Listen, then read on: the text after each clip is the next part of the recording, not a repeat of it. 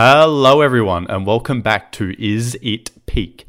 Today we are discussing the penultimate episode of Better Call Saul, Waterworks.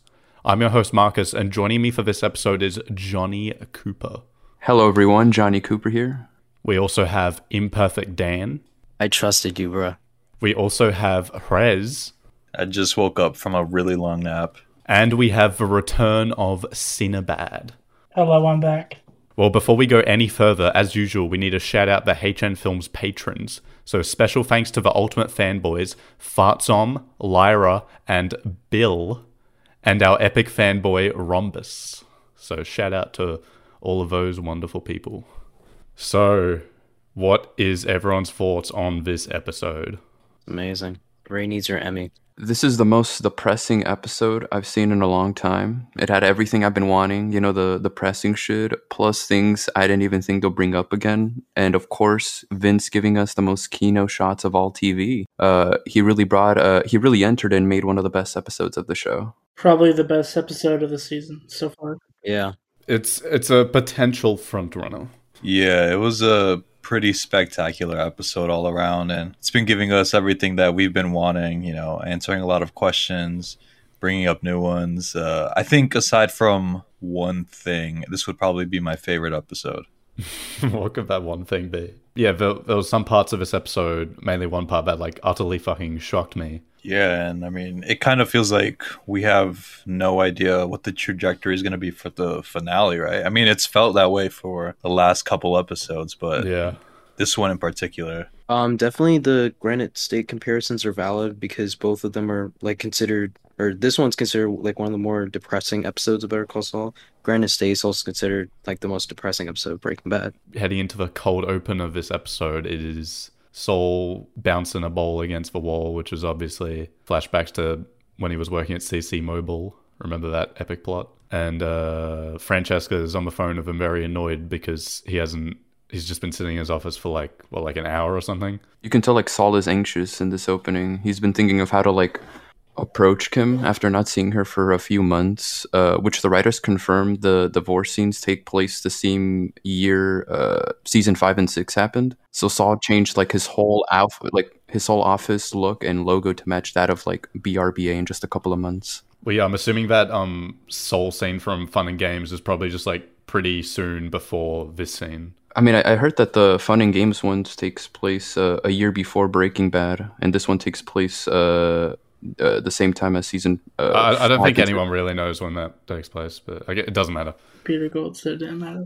But yeah, then opens up his little package, and it is the divorce papers from Kimberly herself. Yeah, I thought they'd skip over that, so I was surprised they actually tackled that.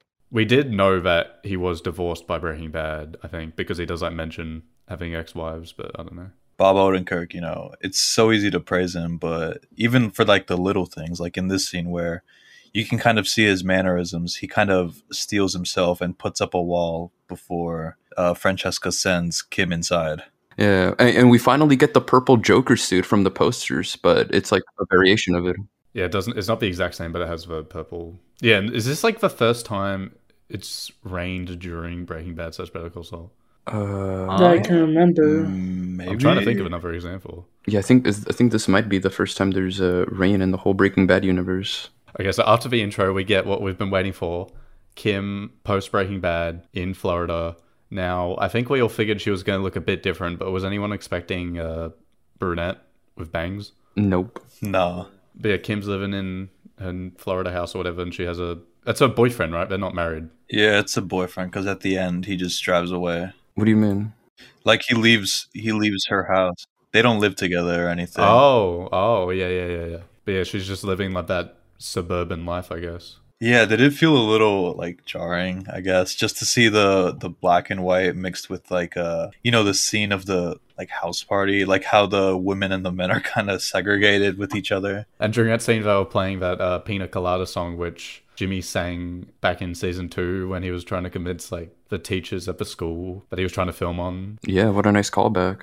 Quite a lot of callbacks in this episode. True. Yeah, Kim has changed. You know, uh, she's no longer the Kimmy we're used to. You know, she had every. Uh, she hides everything Wexler like, and is now your typical average. It's kind of good that you mentioned that she's hiding everything because, like, even down to the fashion, she's wearing like we see her wearing jean skirts multiple times. I don't know. It just doesn't seem like something Kim Wexler would wear. Yeah, everything has changed. and including her uh, sex life. Yeah, it's kind of shitty now.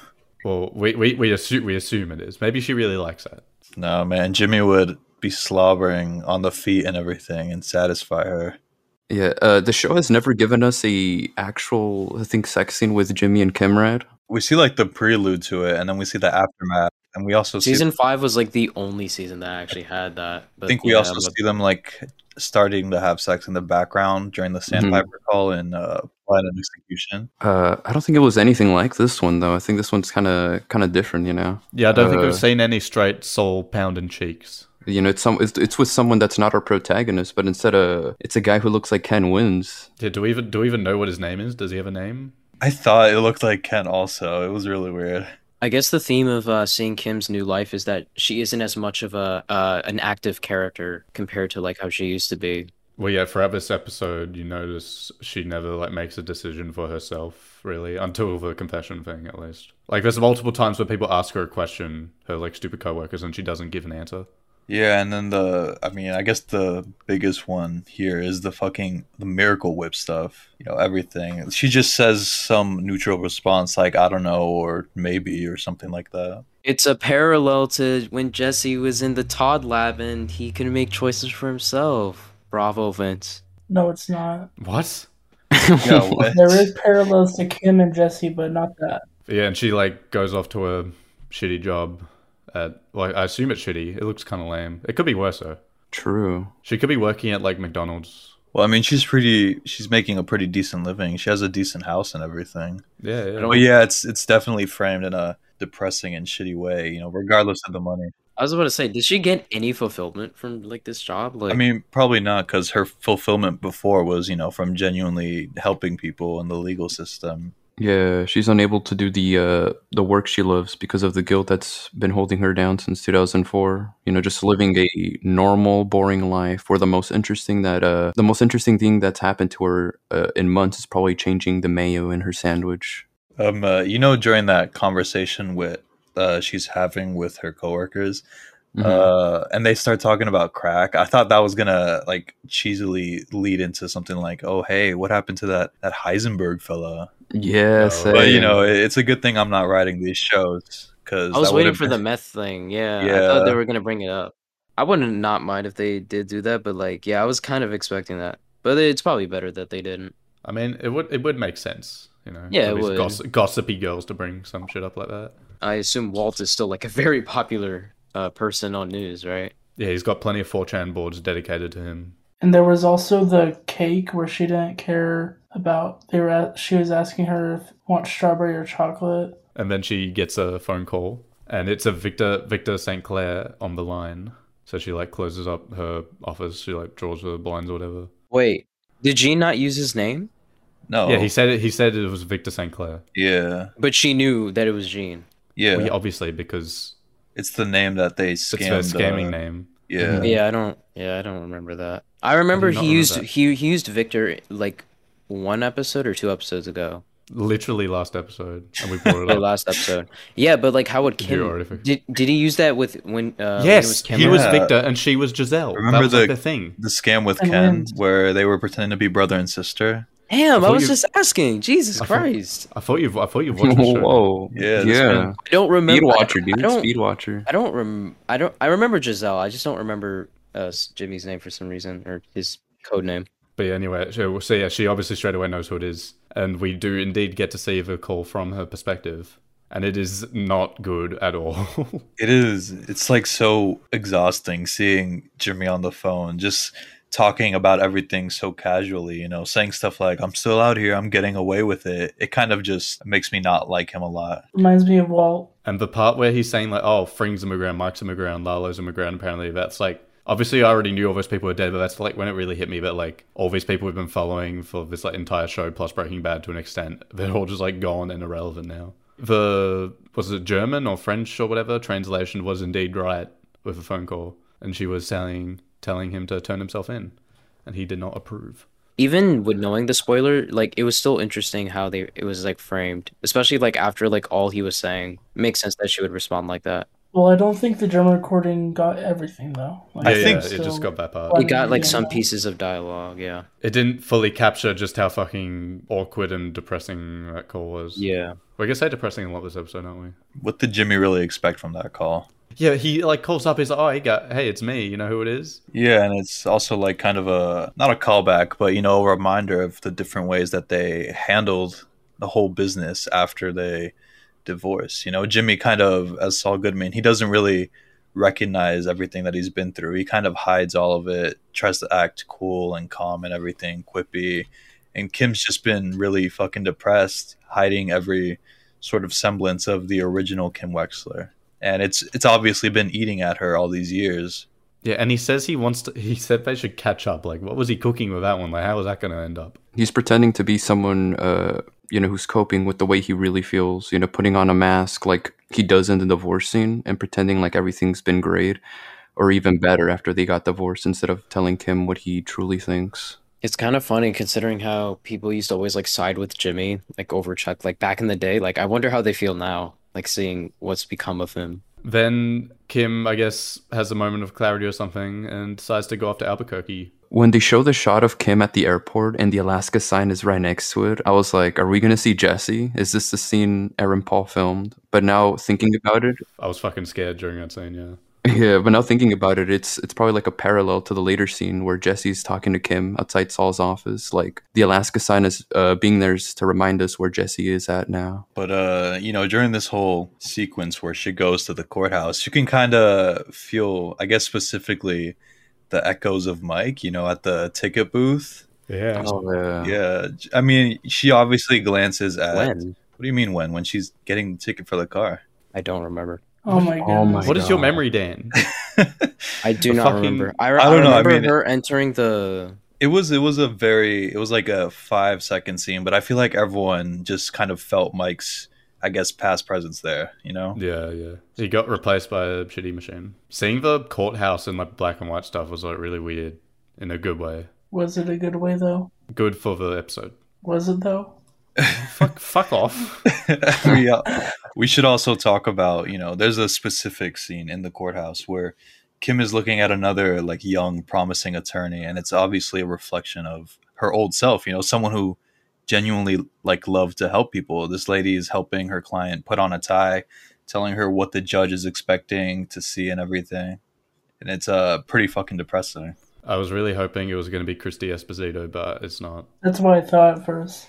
Should have been aaron Yeah, this whole scene was like a trip down memory lane for her, you know, seeing others do the job she still could have had and doing what she loved had it not been for what she did earlier this season. I did wonder why she even went there in the first place. And Yeah. uh, it's revealed that she went there to submit her confession that she also gave to Howard's wife. I'm surprised we didn't get Oakley, Bill Oakley, somewhere there. Or that probably would have been out of out of place if he showed up as like, what, "What's up? It's me, Bill Oakley." Yeah, not not gonna lie. When she was starting to glance over at the attorney, I was half expecting to see Bill Oakley like at the vending machine trying to get some Mhm. chips or something. He's still trying to get it to work. And, and then um after that, it just cuts straight away to the thing I was. I don't think anyone on planet Earth was expecting. Fucking Howard's wife Cheryl at her mansion house. Yeah, because like I was wondering like why was she at the courthouse, but then seeing that scene, it like all adds together. Yeah, this this scene was fucking insane. She just have ha- gives her a written confession of literally every single thing that happened with Howard. Yeah, I didn't expect the show to go this route uh, during the final few episodes. Uh, I mean, I, guess- was think I was thinking some sort of Howard truth reveal Mhm. would be on the cards, but not like this, and not from Kim. Yeah, yeah. I, I thought it, it, it would have been like from Jimmy when he's finally in prison and he's confessing to everything. I think I kind of did expect Kim to do something drastic like this, but I guess in my head it was a little more dramatic, like her just showing up at the police station and saying, "Oh, I would like to confess to something." I didn't expect her to write this all out on several pages, and you know, the framing of the words. It's kind of a bit surreal to see it all described like that. You know, since we saw it in these past, uh, I guess, six episodes, it was almost like story like the way she wrote it. Yeah, the scene was really sad when she was like, uh, when Kim said that he died quickly, and um, I forgot her name, but Howard's wife was basically Cheryl. Carol Cheryl. was basically saying that um, she they ruined what who he was known as. Like You know, part of me was thinking that Cheryl got up from the chair and that she was going closer and closer to like fucking claw Kim's face or something. I don't know. Yeah. I thought he was gonna clock her too. She should have brought up. What about that part where you fucking gaslit me into thinking he was? Yeah, Fucking, in front of Cliff Main and everything. Chad Main, where's Cliff Main? Next episode. probably he's retired. probably or- retired. Yeah, yeah. yeah, retired. I- In a hole. Mm. Yeah, or maybe he died in the airplane. the main family the main family line ended with combo so also i guess another thing during the conversation is that you guys were mentioning earlier how kim is pretty indecisive giving like neutral responses but this is the scene where she kind of i guess grasps it i mean cheryl asks her do you think you'll get arrested and kim just straight up says i don't know and then cheryl kind of rebuffs that response and tells her no give me a straight answer you know uh, it is pretty interesting that she's still kind of protecting Jimmy, though. I mean, she knows he's alive, but she acts as if she doesn't know anything about him right now. I mean, she doesn't know where he is probably, but the fact that she has that knowledge and I guess withhold it, withheld it a little, it still says a bit about her. Yeah, I was so happy she finally confessed the truth to Cheryl. Howard fans took a big W in this episode, you know, since uh, I don't think they made a W because she just she thinks that a confession could fix it everything, and she's okay now. But that's not really how it works. And also the fact that Howard's still fucking dead. Do we think they're gonna find that body? Yeah, I, I was I was wondering because didn't they already look into the meth lab? Yeah, but now they know that maybe they could put it together because like Gus Fring was involved with it. So maybe like, hmm, maybe we can dig around in that meth lab, just dig down Mhm. a bit, and we'll find him. You know, that's true because in in Kim's eyes, I mean, they probably they don't know where the bodies are, and they probably not they probably won't find it. But with her, I guess you could call it confession. She lists a lot of names connected to this operation, so they might have an inkling, you know, because she's not aware of all this. I guess. I really don't think she'll get arrested unless uh Jimmy at least gave his side of it. yeah, the only one to be able to bring justice to Howard will be Jimmy. Yeah, I think he, this is how he's going to redeem himself in the final episode. He'll confess, uh, which will confirm Kim's confession, and they'll both end up in prison, I think, which Kim seems to want illegal punishment for. Uh, when we finally see her letting out uh, all her emotions out, uh, you know, she, you know, she's. Breaking down, you know, after spending six years feeling utter guilt, shame, sadness, and embarrassment for the things she did with Jimmy that led to Howard's death. They could also connect this to Chuck in the finale if like Jimmy did gave any type of confession, like who knows what the context will be. Maybe instead of getting like a Chuck flashback, like we see him mention his like past mistakes and then Chuck Chuck gets mentioned.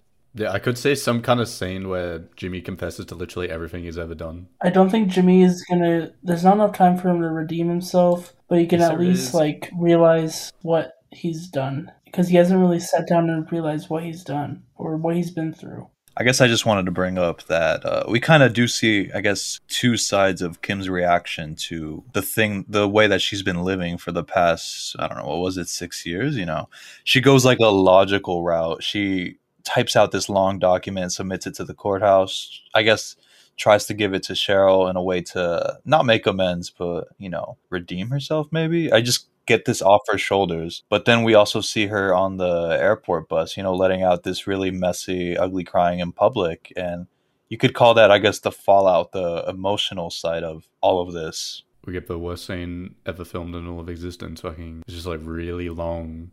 Her just sitting there, and then she just completely fucking breaks down. It just like holds on it for like what feels like a fucking eternity. Yeah, Lynch type, like. You can kind of see how long she's been holding it in because it's so, I guess, like you guys said, it's feels like it's going on forever. And the people around her are, I guess, a little bit worried about her. You see the person putting the hand on her at the end. I liked the guy in the background who kept like looking at her weirdly. Yeah. Personally, uh, that scene was pretty clear filler, which could have been dedicated to more Walter White scenes. True, dude. well, Well, isn't there a Breaking Bad character in the bus apparently? Oh yeah, like oh yeah, Vince Gilligan's wife.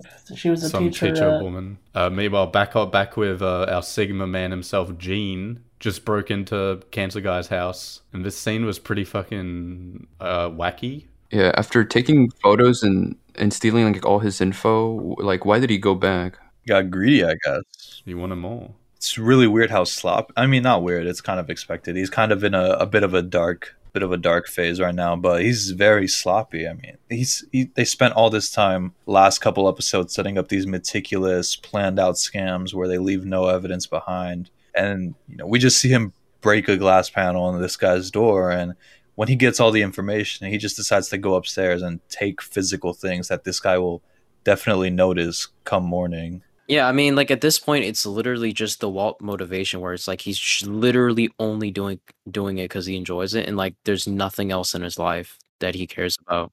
And he thinks he can get away with it. Yeah, and apparently in the Insider podcast, like Gould was throwing out the idea that maybe part of him wants to get caught. And also, I thought he was going to fucking murder that guy with that um, pot of ashes. Can we talk about that whole scene? Like, it, it's all chill and everything, but like once the cancer body, I mean, the dude, the dude's body. I should not say that. once the dude's, once the dude's like body disappears, like intense music starts playing, and he's like, "Oh shit." But literally, the second that happens, it starts going like shaky cam as well. And I was like, classic. Yeah, I- Yo, it was yeah, crazy. the the fucking the music and the the shaky cam and everything. It just felt kind of It was, like, ripped handheld or whatever. straight from yeah handheld ripped straight from Breaking Bad, I guess. That scene just felt slightly silly to me in a way, but it's not a problem. The comic, the, the comical timing of it all, you know. Yeah, like the way that I guess the guy just wakes up the second that Jimmy decides to go upstairs. and then falls asleep just before he's about to get murdered by ashes. It's pretty it's pretty metal to almost kill someone with their own dog's ashes though. I guess I kind of predicted that he would get into a bit of a, a physical altercation, but you know, I think in this one he was kind of ready to do it. We've seen him have disregard for life before, like, you know, when he sends people to just uh, clean up murder scenes or when he's like, "Oh, let's just send people, let's just send these people to Belize or something," you know. It's just Shank Badger. Yeah, he does have a disregard for life when it can like threaten his, I guess, his pockets. But I don't think he's ever had actual blood on his hands, and he seemed pretty ready to do that this time. Maybe he was hoping he would just knock him out. He would hit him like lightly with it. But while all this shenanigans is happening uh, inside, meanwhile outside, Jeff's pulled up, and then these cops pull up behind him, and were they just they, so they were just having a break to eat some shitty tacos, right? Yeah, I find it funny how in the first scene we see Jeff in the show, uh, he's making Gene paranoid, uh, scared if Jeff uh, knows who he is and what he'll do. And now the tables have turned. Jeff becomes super paranoid uh, that he thinks the cops knows what he's up to. So he like drives off, you know, but panics and ends up crashing the car. That scene, I thought at first when he crashed into the thing, I was laughing hysterically. But then I thought, what, did he do that on purpose to let so to distract the cops so Gene could get out? Yeah, that's what I Um, thought. But it seemed yeah, I like saw an a lot of people say that. Yeah. I don't. But I think it so. was actually just an accident. Yeah. Yeah, I think it was just because he was very visibly anxious, right? I think he's just an idiot. I got to Yeah, I think he's just an idiot, and I think Pat Healy plays this like idiot very well. You know. yeah. I mean, I'm sure I'm sure Don Harvey would have been great too, but Pat Healy kind of nails the kind of uh, you know the anxious, timid, stupid type person that Jeff is written as. Yeah, Pat Healy Right? plays the ultimate beta cuck. But yeah, then Gene just uh, escapes. He just waltzes, waltzes out. Doesn't even care about my boy Jeff. But yeah, let's move on to uh, the most painful scene of the entire episode. Uh, Saul and Kim basically getting divorced. Yeah, yeah, you can tell Jimmy still cares about Kim, but doesn't want to show it. He acts like he's even more successful and busy now, now that Kim is no longer in his life, which in a way is true, but he rubs it off on her. And then when he asks uh, why she's moving to Florida, and before she even gets a response, uh, he responds like, Oh, yeah, I don't even care. You're not important to me anymore. I've moved on. It's all about the money now, which he even says to Francesca when Kim walks out of the office. Let's make money. Uh, it felt forced because it's, it's like not something uh, old Jimmy would say, like oh will outright say, um, but says it just to show Kim that that you know that's all he cares about now. it's pretty anger inducing i guess you could call it to see to see how he kind of treats her you know he the way he talks to her like johnny said and also the way when he signs the divorce papers and he kind of just tosses them towards francesca and kim's direction and uh, you can kind of see through their mannerisms the way they look at each other they still kind of have things that they want to say to each other but jimmy's obviously hiding it down beneath layers and Kim's holding her tongue because she probably knows it's not worth it. She's talking to a wall. And when uh, Jimmy calls Francesca sweet cheeks in earshot of Kim, I think that's just kind of the shitty cherry on top. I will say on a um, MCU brain level, it is it is cool seeing Kim in that version of the Office. When he said "Have a nice life," uh, that was that was like the low point. Yeah. I kind of laughed. I don't know why. Just because he was not even looking at her. I just thought it was funny. I liked when he was just like on his phone, like looking at feet pics or whatever he was doing. It's like what like what what could he even do on your phone on those kinds of phones back then? He was just he was just hanging out in the settings app. Looking at the weather. He was trying uh, so hard not to make Oh. eye contact. Probably playing Snake or something. Yeah, he's just like me, bro. Yeah, yeah. This whole scene is just sad because you know we know he hasn't moved on, and uh, he's using the Saul persona just to hide uh, all his feelings. So do we think that's the first time they've seen each other face to face since the fun and games thing? It seems like that's probably- the implication. Yeah, probably. Well, yeah, and and he was like, "Oh, do you like my shitty new office?" Bev and Kim leaves, and and Saul's like, "Oh, who's next?" The peak like, of the "Eme- Eme- episode. Emilio. I was like, "Oh my god, it's Emilio, my favorite character in all of Breaking Bad." And he says some stupid line about how he doesn't use paper or something. And then she goes outside, and They do the Felina thing. They did the Felina thing where the pillar or whatever just covers the person. forty-year-old Aaron Paul steps on in to give a fucking pretty good performance, all things considered. He looked good, honestly. Yeah, he he looked so good. It was way better than last episode, Breaking Bad. Yeah.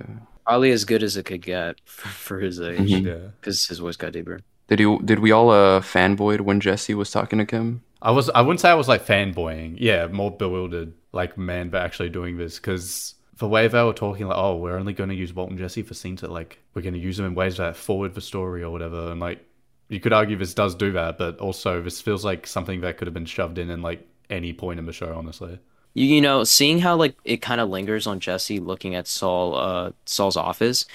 Um, it is interesting that this is Kim's exit to the Saul Goodman world, and this is Jesse's like entrance. So Mhm. minus the fact that we're still four years off that. I, I will say it's pretty cool seeing it. You know, I got I it was probably pretty surreal seeing these two characters that I don't think anyone expected to actually talk to each other at all. Um, I think Aaron Paul did look really good, and he was probably doing the best that he could. You know, trying to emulate what twenty year old Jesse. I feel like the dialogue was kind of off, but might, might Yeah, just be hater mode activating. I mean, I don't know. The dialogue kind of made me eye roll while I was watching it, and I don't think I felt that different on rewatch. But I'm still really glad we got this, and I'm Yeah, I'm pretty happy that everyone is everyone's enjoying it. You know. Yeah, I, I think I'm fine. I'm fine with it. It just feels more like uh, like some YouTuber's version of what Aaron Paul Jesse talks like. you know, Yeah.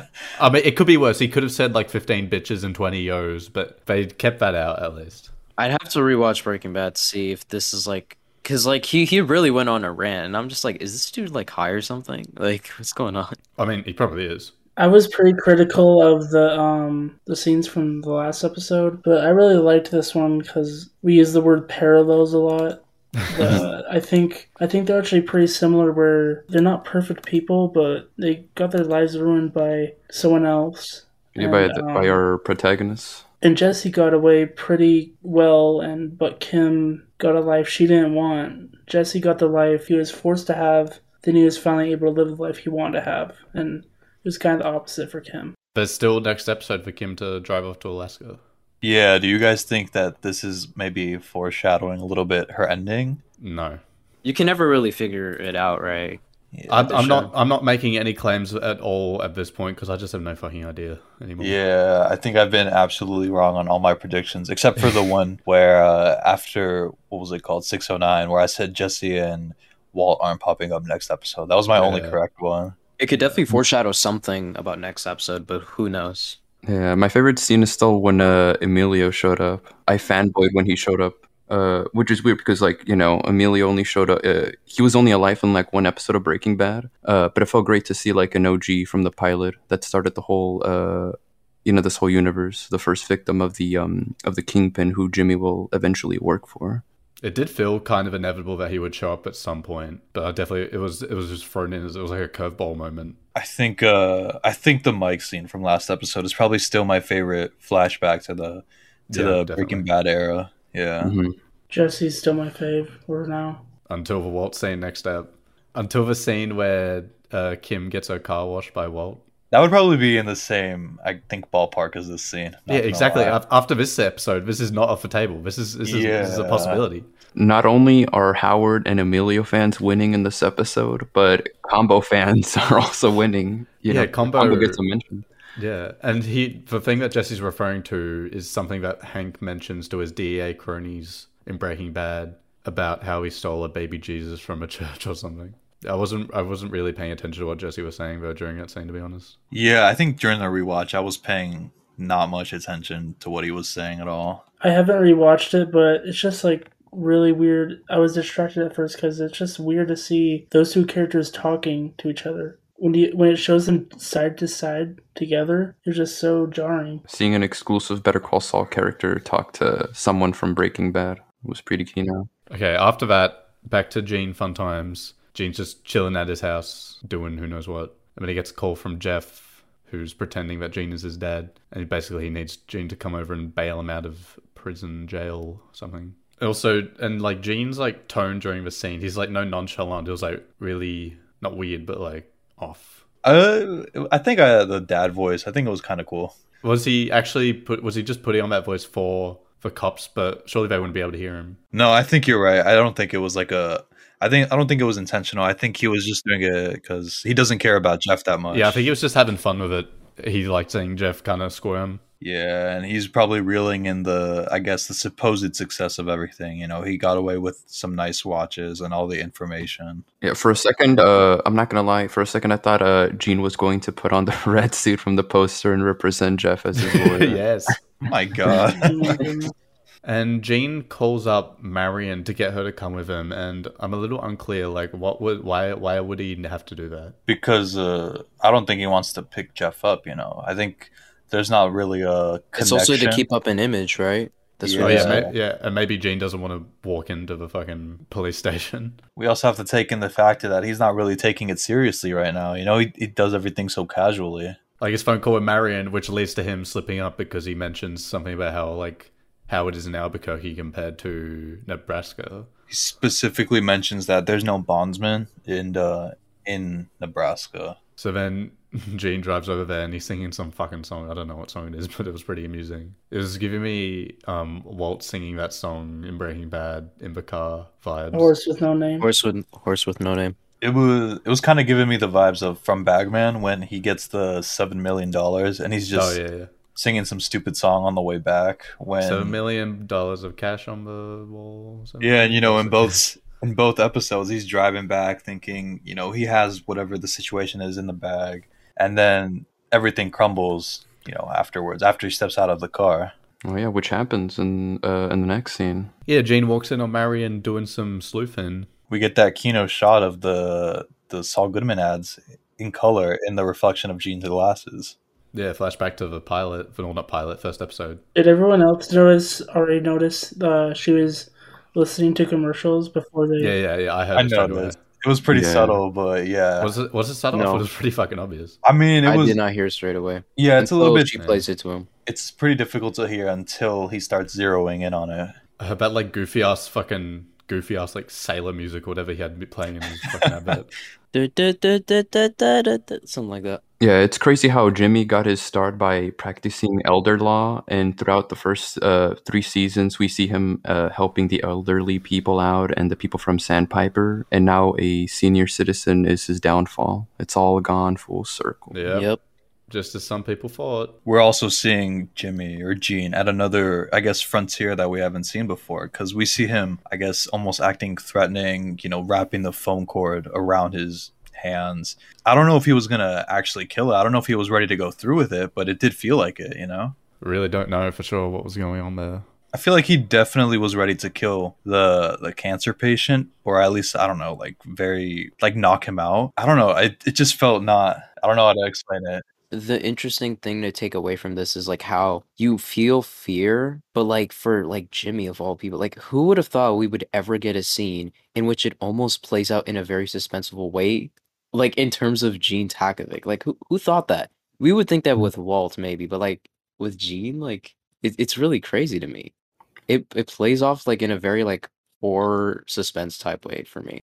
Yeah, but luckily Marion says, I trusted you or something, and that snaps him out of it for a bit. So she can use her life alert. And he basically, he just lets her do it. You know, uh, Jimmy has always managed to convince everyone throughout the series, like Tuco, Lalo, and others. Uh, but here he makes up like the stupid lie. Like he doesn't even care if he convinced her or not. He was just about to jump right into just killing her just because. And uh, yeah, like Dan said, you know, for the first time, uh, I was afraid of Jimmy slash Gene, you know, because uh, these episodes have established how he kept his previous traits, but he uh, has turned it into something more dangerous uh, that his old self wouldn't even do. Uh, he's become like more aggressive and unpredictable into, uh, you know, what he's going to do next. It's probably my favorite aspect of like these episodes, just like seeing how much worse he's getting, even compared to how he was at Saul Goodman. Yeah, I do think he he was for sure gonna kill Marion with the way he was holding the the phone wire. I don't think he would have. I don't think he would have straight killed her. I think he might have just put her on the ground or something so she can't get up. I think he was in the mindset to do it. He was gonna do it. I was so afraid of you know watching this character who felt sorry for like defending monsters like Lalo and caring about people like Chuck and Kim. Uh, about to commit his first murder after six seasons because he has like no one else in his life anymore. Thankfully, he just runs off and then the episode just fucking ends. What's going on next episode? Last episode, finale. Uh, can we talk about the teaser? Uh, weirdest fucking teaser, yeah. Like it's Jimmy's Suzuki Esteem. Uh, I'm assuming like years later, just chilling there, and it's all like rusted up. And the voiceover is Jimmy, like I guess trying to remember the Hoover Max thing. He's like just keeps reciting it to himself. That would be a good twist. Instead of like, because most people are probably thinking it's something that's gonna happen in the future. That could just be a flashback. Yeah. That's what I was thinking, but I don't know. It might be like the first thing he tries to do in like a panic after, like at the start of the next episode. That's what I was thinking too. I was thinking that it was kind of throwing people off, and it was just him practicing for the actual phone call in the Breaking Bad era. But yeah, like after before this episode, ride. yeah, but after this episode, uh, I'm not sure. I do think he goes back to Albuquerque for sure. Yeah, hopefully. Uh, The real question is, what the hell? How is that shot going to be used, if at all? Maybe the cops are there investigating after they get Kim's testimony, because I mean, she does know about what happened to Jimmy in the desert. But I, what would they be looking for? You know? I think it's just going to be montages of like places we've been through in the Better Call Saul era and you know where it's at now. Yeah, I thought an idea for the cold open next episode could be um, just like random, like a montage of random locations and stuff from the past with like either some sappy music or just no music. Because that's like the kind of weird artistic thing that Better Call Saul could do.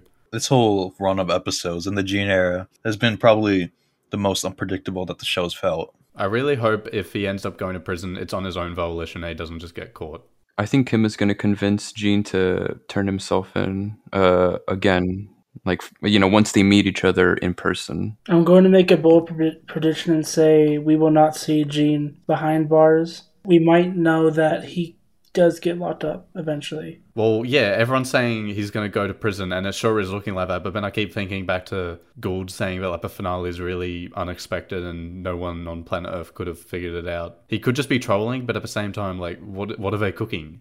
Like, is it an ambiguous ending where we have no idea? Uh, I think if we're gonna have to hardlock predictions now, uh, I think I'm just gonna go with something generic. Like uh, Jimmy goes to prison for a long time. Kim probably goes to prison for a few years, I guess, for her involvement. But there's probably still not a lot of physical evidence to keep her locked in bars. You know. I, I would say maybe it ends in a slightly more ambiguous note than Felina. I think it ends with we don't really know what's next, but we can kind of guess what's next depending on how we feel about Gene and Kim. I think the last scene could just be him like on trial, like maybe like just before they read out his sentence, it just ends. Do we think Jeff gets his happy ending, or is he going to prison? He's going to prison. There's no Jeff gets really- uh, Jeff gets vacuumed. Does anybody want Jeff to have a happy ending? Yeah, I want Jeff to ride off into the sunset. I want yeah, I want Jeff and Buddy to like live on a farm and have like 20 dogs. Buddy, whole buddy's okay, No, wasn't he in the ashes with the cancer guy? dude.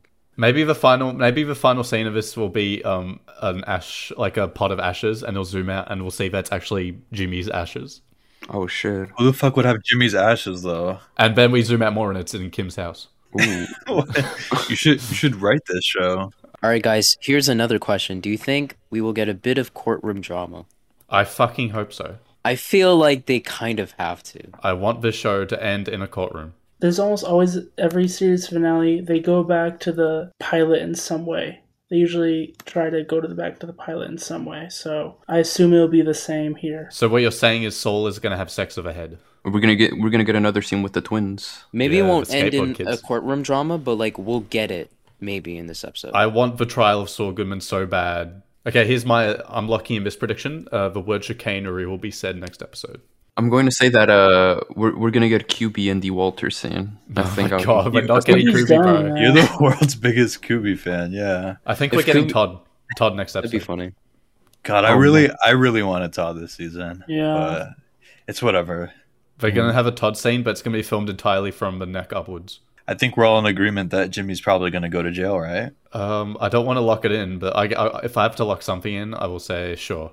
All right. I What do don't you guys? think that's a lock. I don't think. What are you guys thinking happens to Kim then? I think that's maybe the point of contention. Kim walks. I'm locking in Kim walks. No jail time or anything. She lives a free life. I'm expecting something cre- out of left field at some point, like whether it's the end or before the end, because like I remember Peter Gould saying something like how uh, this finale does not. It feels different than the other finale. So yeah, I that's am what's kind got, of that's what's expecting. got me worried. Yeah, so I'm expecting something, maybe not something super crazy, but like definitely at least one thing that happens out of left field. It's pretty surreal that it's all ending. in- yeah, I can't get I can't get over it. Literally, the best show ends in less than a week, in five days. Right now, I think. Anyone want to lock in any more predictions for next episode? Um, it'll be similar to the Sopranos, Mad Men, Leftovers, Twin Peaks: The Return endings. I think I do want it to be ambiguous because you know, looking back on it, Felina was kind of, I guess, too satisfying. Oh no, I kind I kind of want that satisfying ending. I'll be real. One last question I'll ask y'all, and it's a pretty simple one: Does Jimmy turn himself in, or does he get caught? Turn himself in. Neither. I just want the redemption of Jimmy McGill. That's all I want. Out of ratings, out of ten, uh, Rez, out of ten this episode. Uh, first watch, I gave it like a nine because you know I wasn't the Jesse scene was kind of an eye roll for me. I think I'll give it like if I had to be stupid and give you know those decimal ratings, I guess I'd give it like a nine point five or something. Uh, Johnny Cooper, Ten out of ten. uh, Cinnabad, Ten out of ten. Dan, 12 out of 10. 12 out of 10. Uh, yeah, I, I'm like Rez. First time I gave it a 9. Uh, it probably is a 10 though. Like, I don't think there's really anything wrong with the episode other than maybe the Jesse thing, but you know, whatever. So that's all we have to say about season 6, episode 12 of Better Call Saul Waterworks. We'll be back next week one more time to discuss the final episode of the show, Saul Gone. Thanks for watching slash listening.